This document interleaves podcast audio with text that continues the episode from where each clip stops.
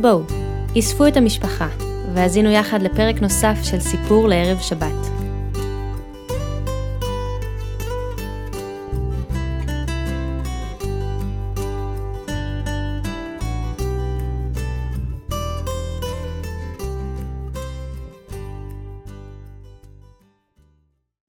שלום, אני הדס מאסיף חג ישראלי, והיום אספר לכם סיפור שהתרחש לא רחוק מכאן, ביוון, לפני אלפי שנים, בתקופה של סיפורים קסומים ופרועים שנקראים המיתולוגיה היוונית.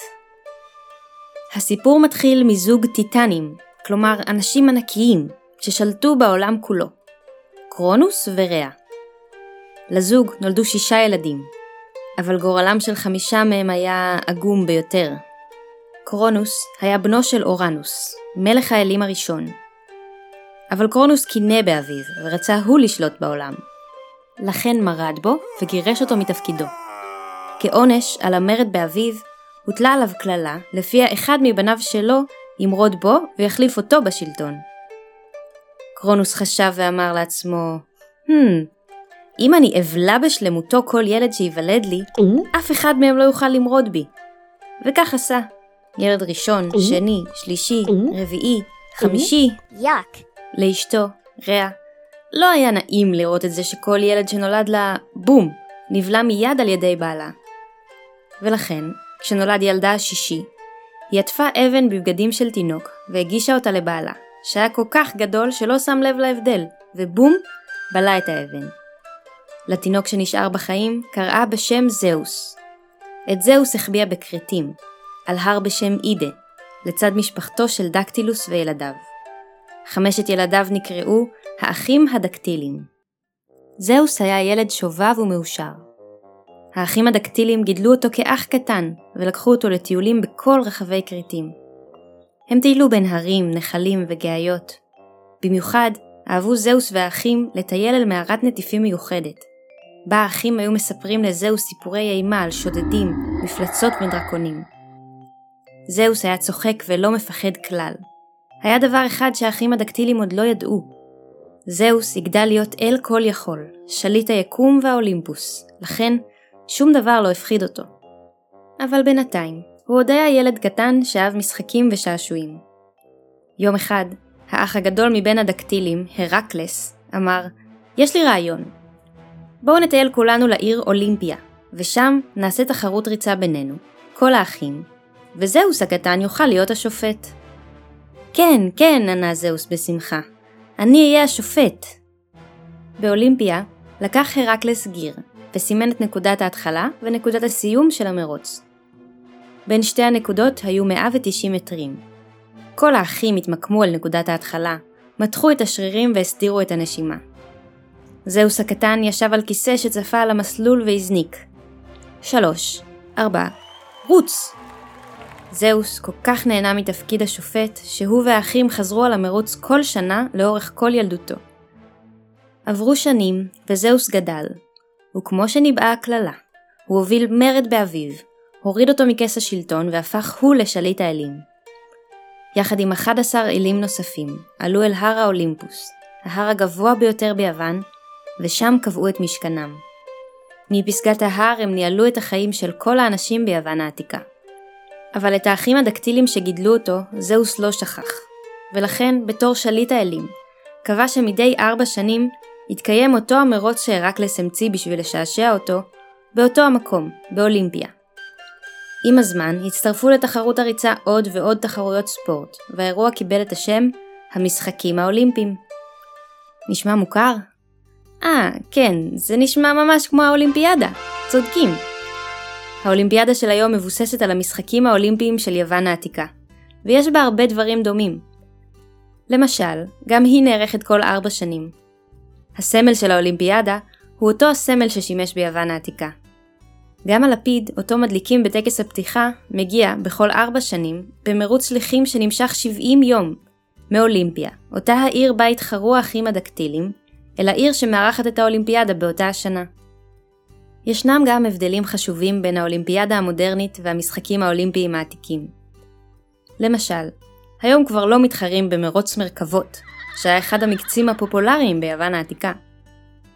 היום, הספורטאים כבר לא צריכים להישבע בפני פסל של זהוס שהם התאמנו לפחות עשרה חודשים לקראת התחרות. והכי חשוב, ביוון העתיקה אסור היה לנשים להשתתף בתחרויות, ובאולימפיאדה, כמובן, משתתפים גם גברים וגם נשים. למה זה הכי חשוב? ובכן, בסוף השבוע הזה ימלאו 29 שנים למדליה הראשונה בה זכתה המשלחת הישראלית באולימפיאדה. במדליה הזו זכתה אישה מוכשרת, הג'ודוקה יעל ארד. יעל זכתה במדליית כסף, כלומר במקום השני. מאז שעשתה לנו כבוד גדול ושמה את ישראל על המפה במשחקים האולימפיים, זכו הנציגים הישראלים בתשע מדליות נוספות. מדליית זהב אחת בה זכה גל פרידמן, ועוד שמונה מדליות ארד. באחרונה מביניהן זכתה אבישג סמברג לפני פחות משבוע.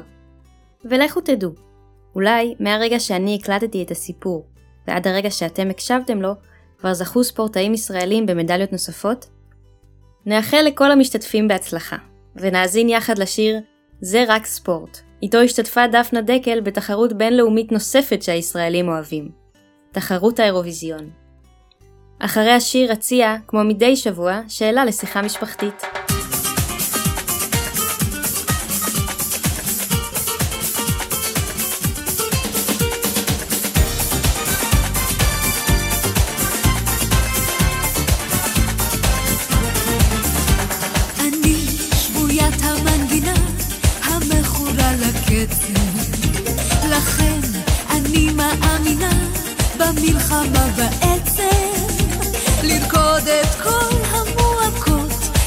לשיר אל תוך החושך, לזרוע לשלוש דקות את הבהובי האושר, ואין לי שום רצון להתייפייף, ההתנשאות הזאת היא קטע מאייף. ולא אכפת לי לצפצף, כי המשחק עושה לי כיף, בסך הכל נעים וטוב לי לחפף. גיטריסט ומתופף, ועם קלידן שמתחצף, ועם סיכוי אחד לאלף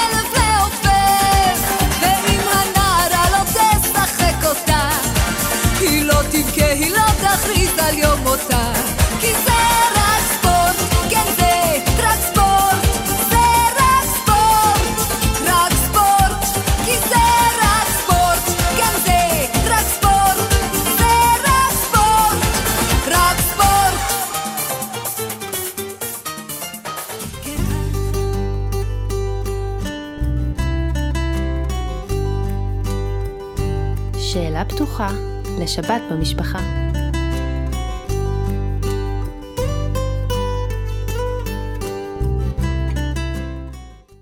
כולנו אלופים במשהו.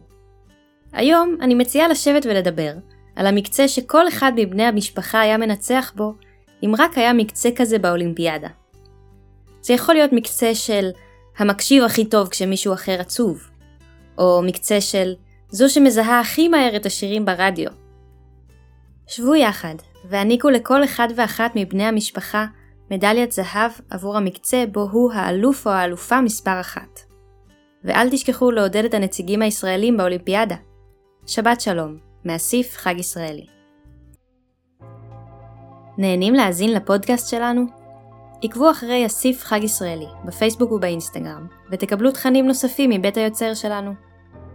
הצטרפו גם לקהילת הפייסבוק ביחד על הגג, שבתות וחגים במשפחה, בשביל לשתף דילמות ומחשבות בנושא שמעסיקות אתכם.